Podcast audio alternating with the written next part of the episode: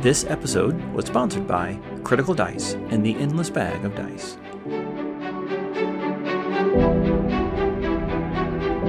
Welcome to The Compendium, a resource designed to help you spend less time learning D and D and more time actually playing.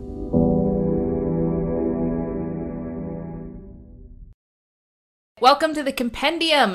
Uh, this week we are diving into another foray of the aspects of D and D, and so we've already covered the core rules of playing D and D. We've talked about the races, the core races of D and D that you're going to find in the Player's Handbook, and now we're going to move on to the core classes that you can find in the Player's Handbook, which is really where a lot of the meat is going to come from with your character regarding what you can do and how that changes as you earn X P and level up.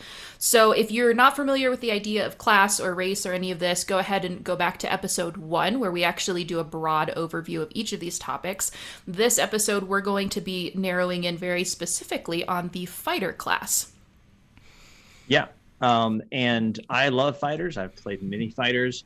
I put a video up on TikTok that said fighters were the best class in D and D. It's not like a hill I'm going to die on. It's a series I'm doing, but I thought I would start there because fighters get a lot of hate sometimes of being like big guy, sharp, pointy stick, and that's the whole class. And that's just not the case. Yeah, I think they either get hate or they just get glossed over. I know I kind of glossed over it at first too, because it feels like one of those things that you don't need more information on, especially when you're new to it. Like sorcerer, well, what does that mean? But when you come to a fighter, it, it's kind of indicative of what to expect from yes. the class. And so I think that people tend to to glaze over it a little bit more because of that.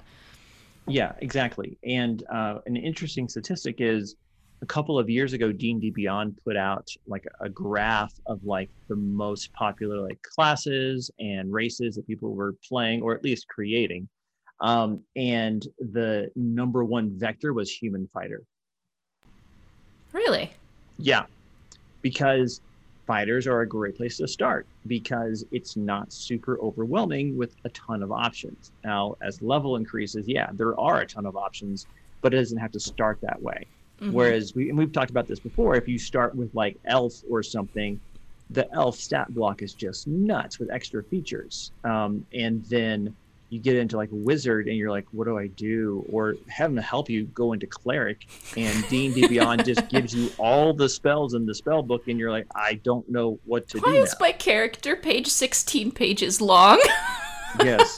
I thought this would be a fun game. Yeah. So, but fighter can be very simple, but um, fighter's great because they're reliable and they are, well, they're pretty versatile because, you know, a lot of people look to like rogues and rangers and things for being like archers, but the some of the best archers in D and D are also going to be fighters because that's a kind of fighting. So yeah, so I, I've got a lot of love for um, for fighters. In fact, I made a human fighter for a stream just to prove they're not boring, and, and then played him for like a year, I think. So what was his name? Uh, Flint Argent. All right. Yeah, this is, I mean, we've mentioned this a lot of times in previous episodes, but human fighter is where it's at. If you are brand new to D and D, start there because you're still going to get a really good character, but it's not going to be as overwhelming with like these weird nuanced traits that probably have lingo that you're not even familiar with yet. Mm-hmm. Um, and so, you know, I, I totally agree. I love fighters. And it's nice, too, because fighters don't have the restrictions that a lot of other races have um, in the regards like unarmed strikes, you know, and we'll get into some of this, or with uh, if they want to hit somebody with the leg of a table with an improvised weapon, they're yeah. going to be able to do that with a lot more, or command a lot more authority with that weapon yeah. than anyone else would. Because if you're a, a caster and you don't have your components, what are you going to mm-hmm. do, right? You can't just grab the, t- the leg to a table and just keep on going at it. Um, and so they're pretty great in that regard, too, is that they're going to outlast a lot of people just based off of the fact that they're, again, more versatile. And that's why they pair so well with humans.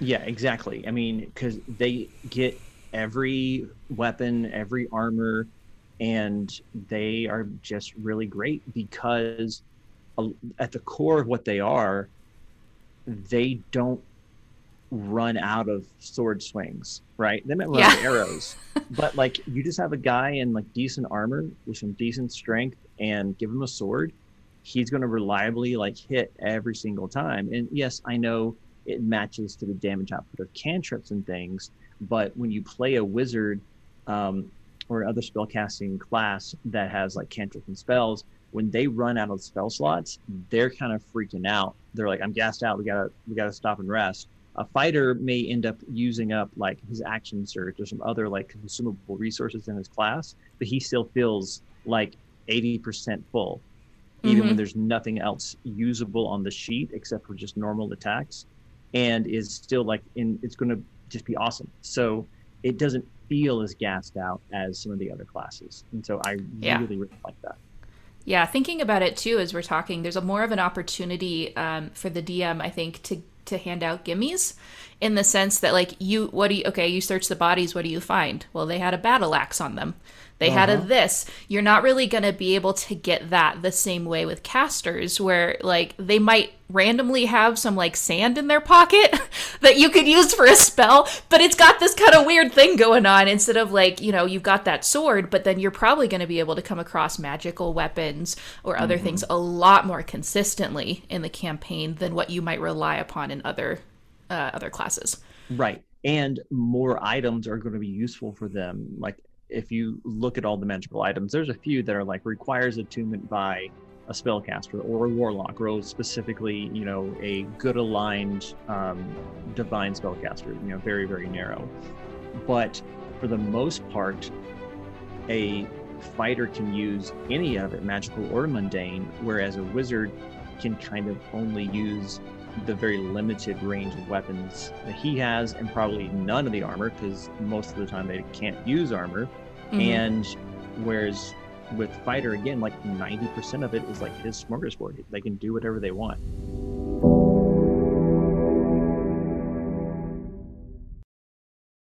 If you don't have enough dice to make it through your game after every single set gets put in dice jail, make sure you check out the Critical Dice and their Endless Bag of Dice.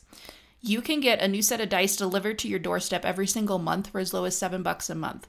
Compendium listeners can actually also get a special offer by using the code Compendium, C O M P E N D M, for fifty percent off of your first month of dice. Just go to the critical dice dot com and use that code at checkout. We hope you guys enjoyed listening to our conversation this week. If you haven't done so already, it would really help us out if you would take a moment to subscribe to the podcast and leave us a review.